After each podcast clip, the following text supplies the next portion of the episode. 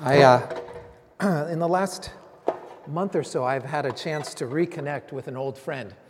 And the old friend was someone I married. I knew as a single person. I married uh, probably in like 2008 or 9. And then uh, I hadn't seen him for about seven years. In 2010, moved to England with his wife, uh, and then um, had been back for three years, but I haven't really been a part of, of their life. I introduced them to this wonderful community of other young couples at the time, uh, many of which in, in the, in, the, last seven years have had two and even their third child, but they hadn't had a child. But I, I reconnected with him last month over lunch, and it was so fun to get caught up. And as I was kind of saying, Well, what's happened? Uh, he says, Oh, man. Uh, I guess, yeah. And he, you could tell he was trying to figure out where to begin the story. Because uh, I knew their life kind of in England via Facebook and kind of from afar. But I hadn't heard what had happened since they got back. And he says, Well, we got back, and my, my dad had committed suicide. Uh, wow, really? I, I, had no idea. And he says, Yeah, it was really hard because um, he had acquired all these gambling debts and he had kind of found this girlfriend, and they just kept running off. And his dad was stateside, and they kept going over to Louisiana and accruing all these gambling debts. And then you know, it was really hard because at the same time, my wife was having such a hard time getting pregnant. So we went in for a series of tests and we were looking into infertility. And what it revealed was that she had some tubal cancer going on. And I, I mean, it's just one thing after another about how difficult their life has been. And then he paused and he says, uh, Because I knew of his community, I knew who his friends were. There's uh, five other couples that are just rock star young couples who are now young families, um, all very dear friends. And he says, You know, I don't know what we would have done if it wasn't for our friends. And these were all friends that they met through the church. These were all friends that we had had a couples group together, that they had been in Bible study together. And now they were going through kind of life stage and phase changes together. Uh, and it was such a strong testimony of salvation becoming strength. You say, what does it mean for us to get saved? How does salvation change my life in any way, except that when we go through some of life's greatest, darkest moments, God shows himself in the tangibility of Christian community. And for him, for them, it was the thing that helped them limp along. He says, We made it, but I don't know what we would have done without it. And he had this sort of profound indebtedness, not just because he had great friends, but because he could see God supplying for his every need, surrounding him with this sort of cloud of comfort. And I thought, what a great testimony. So, over the next couple of months, our summer series, I want to explore the nature of our salvation. I want to talk about what does it mean when we say saved? Get saved, because that is a loaded term that comes with so many different connotations. But I want to be as practical and tangible with the idea of what does it mean for us to, and this is what Paul wrote to the Philippian church, work out our salvation. Are you working out your salvation? Or is it something that says, well, I said yes to Jesus years and years ago, and I still struggle with the same stuff. I keep waiting for God to do something else in my life. And I would say there's an active posture that we can take rather than just waiting for God to do something else. Maybe it's an active lens that we begin to see God's revelation differently. But I think when we talk about salvation, it's something from the inside out. It is something that happens in our behavior and our speech, and we love differently because that happens too. But I think when we start to experience uh, the, our salvation, there's something that happens internally. And what's happening inside? It's in our heart, the place, the seat of our desires, of our motives, of our attitudes. It's the way we learn to love best because out of the overflow of our heart, the mouth begins to speak. So, this is what I want to spend some time doing. And it's simply not being saved from something. Some of you grew up in a Christian tradition where you're feeling like the primary emphasis of your salvation was to be saved from going to hell. And as long as you got kind of a fire insurance, you were golden. Except that as a very low view, I think there's other things that God wants to save us from. I think He wants to save you from perfectionism. I think He wants to save you from addiction. I think He wants to save you from loneliness. I think He wants to save you from fear and the need to control. There is a lot of salvation, but He also, get this, wants to save us to something. There is something more, something active, something attainable that God's inviting us into. I think He wants to save us to become people of gratitude. I think He wants to save us to become people who are able to trust, people who are generous, who express compassion. Because when we become people like that, saved more and more to the image of Christ, then we become part of God's salvation on earth. It's not just get me and mine, it's getting ours and them and including others in what God wants to do in restoring His creation.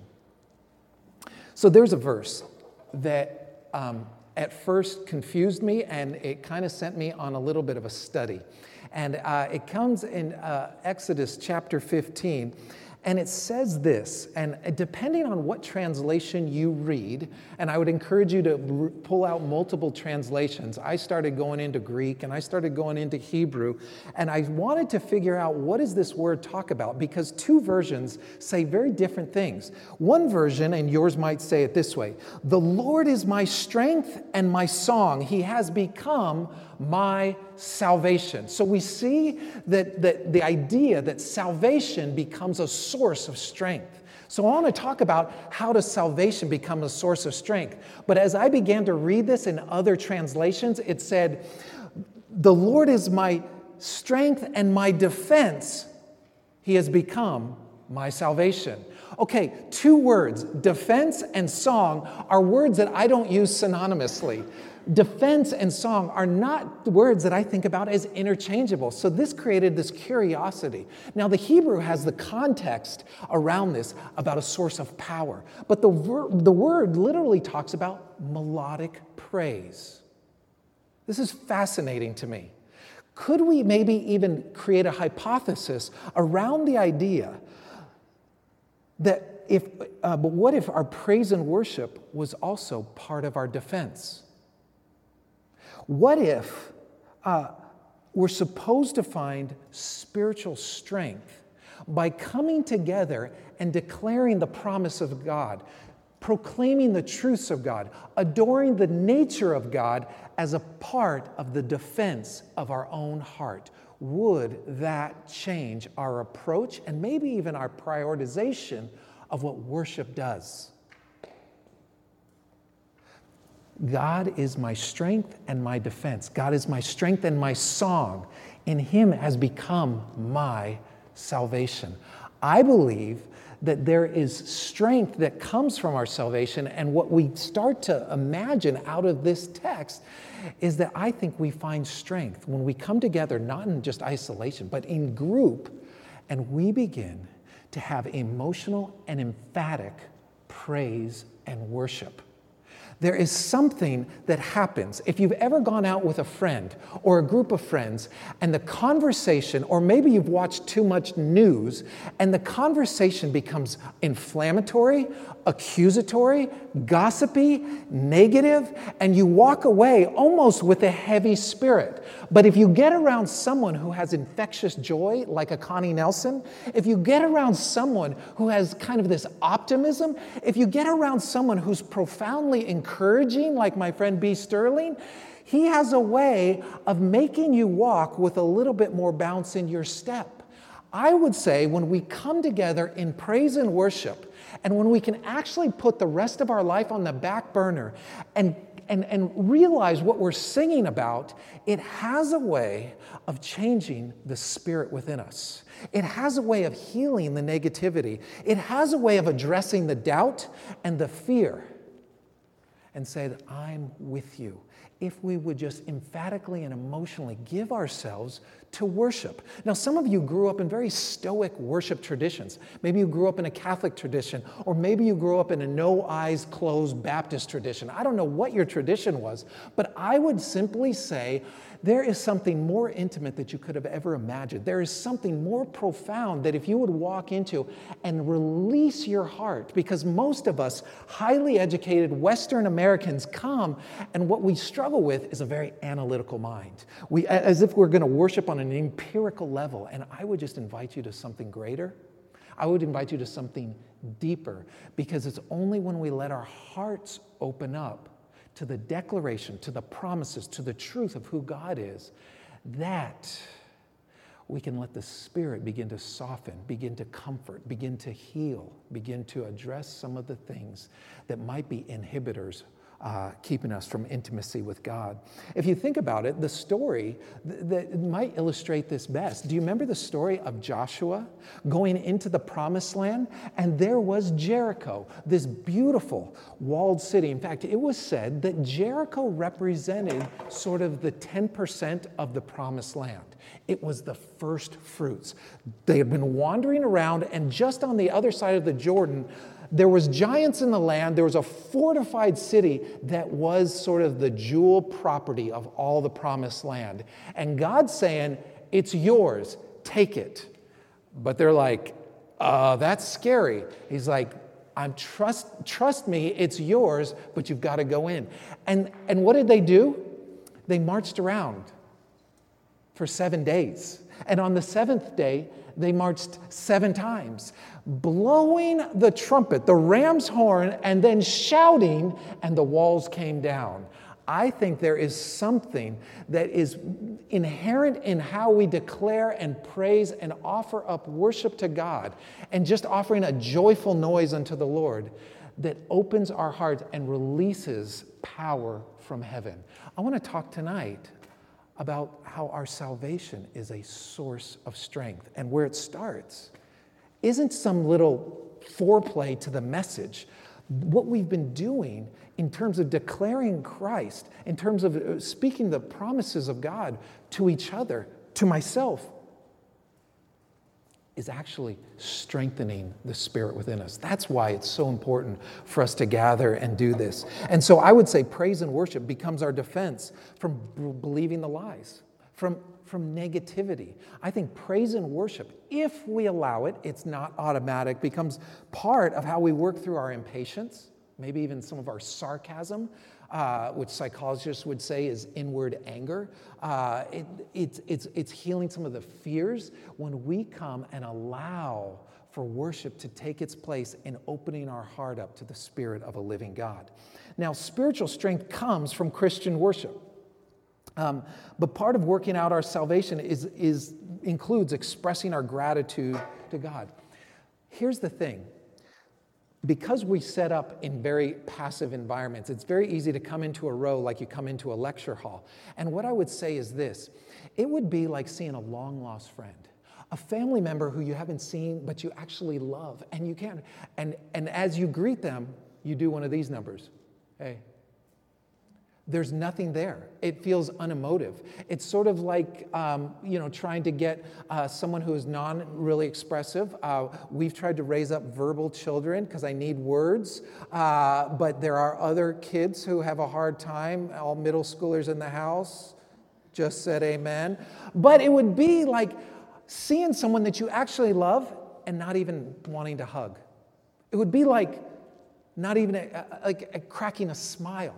And so when we have the chance to come together and open our hearts and worship, what we're really doing is saying, God, it is good to be in your presence. It is good to declare your worth over my life. And I need this moment to remind myself that there's something greater than me and there's something bigger than what I'm struggling with.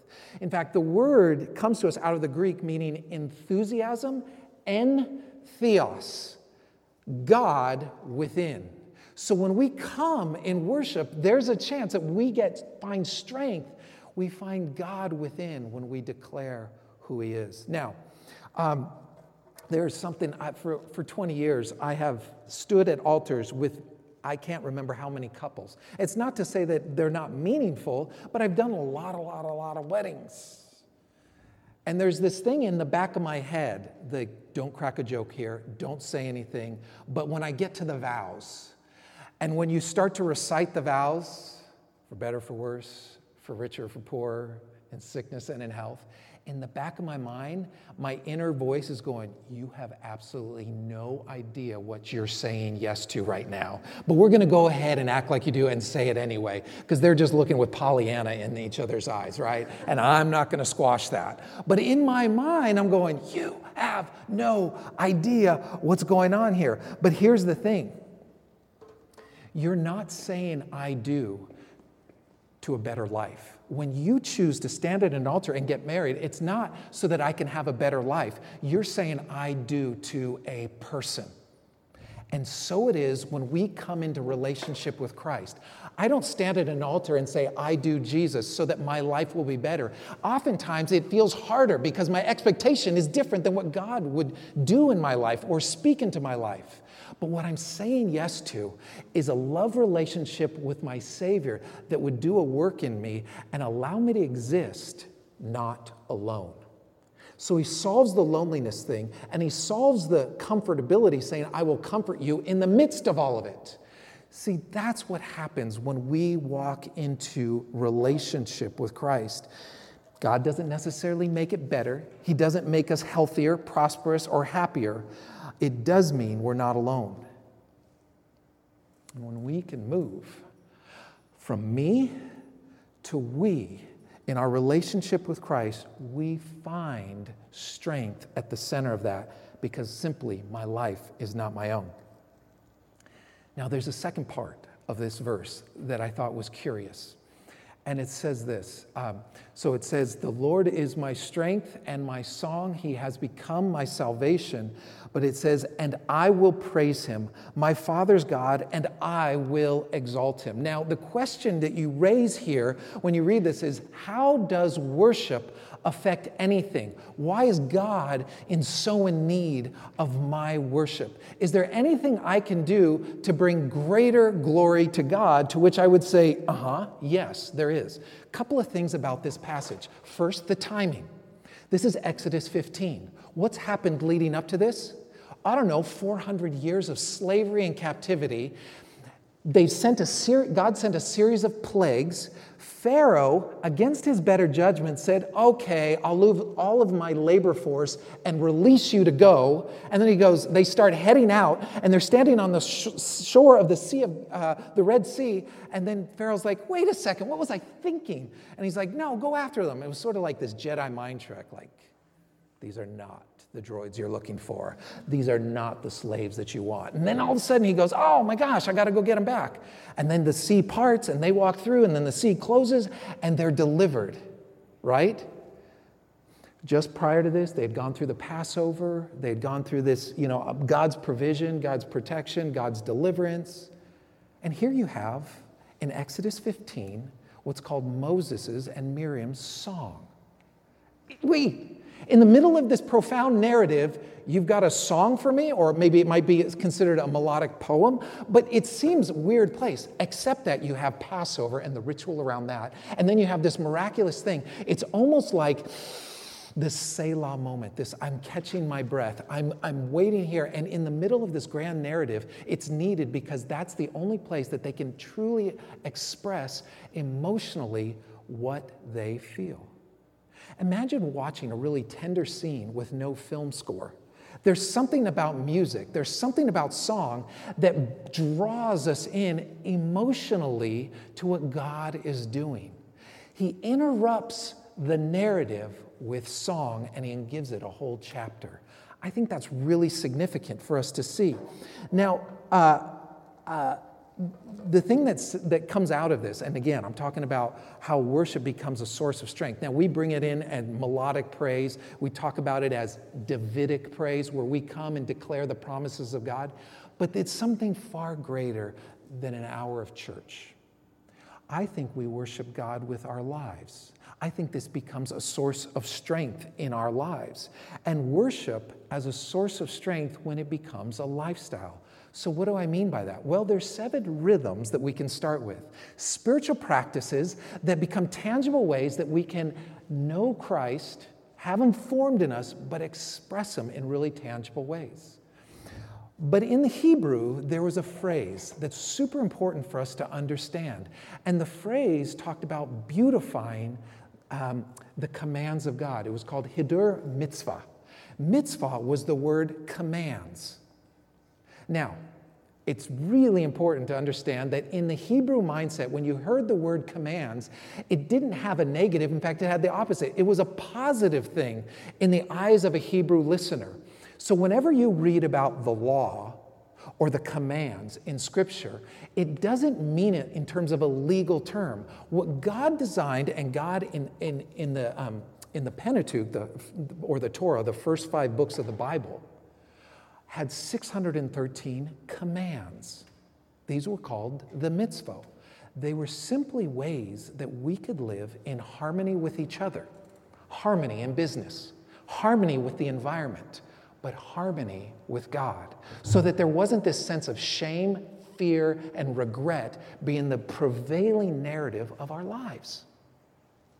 So he gives us the mitzvah as this positive way to live in harmony with God. And so when we talk about worship, the word is always used in a positive way, suggesting that doing what God has asked us is both a joy and a spiritual opportunity, but it's not a burden. How many are familiar with the writing in 1 John 5 3?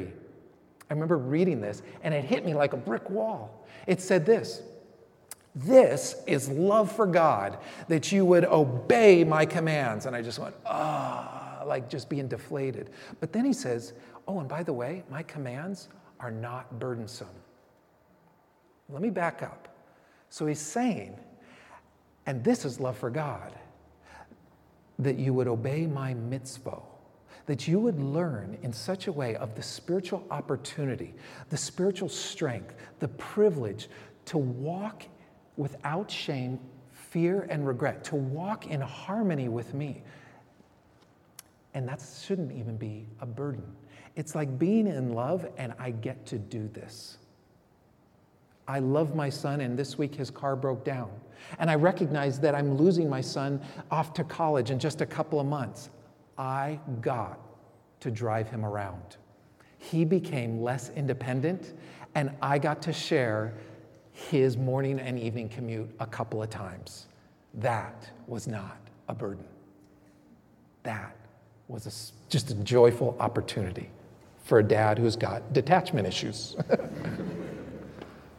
you see what I'm saying? So we get these prompts to respond with the good deeds, with the, with the sort of commands, if you will, of the Spirit leading us. This is where, when we begin to identify God's character and nature through praise and worship, then it starts to inform how we live the rest of our lives in generosity, in compassion, as people of hope, as people of justice. This is where it becomes transformational, and this is where the church gets to shine the brightest.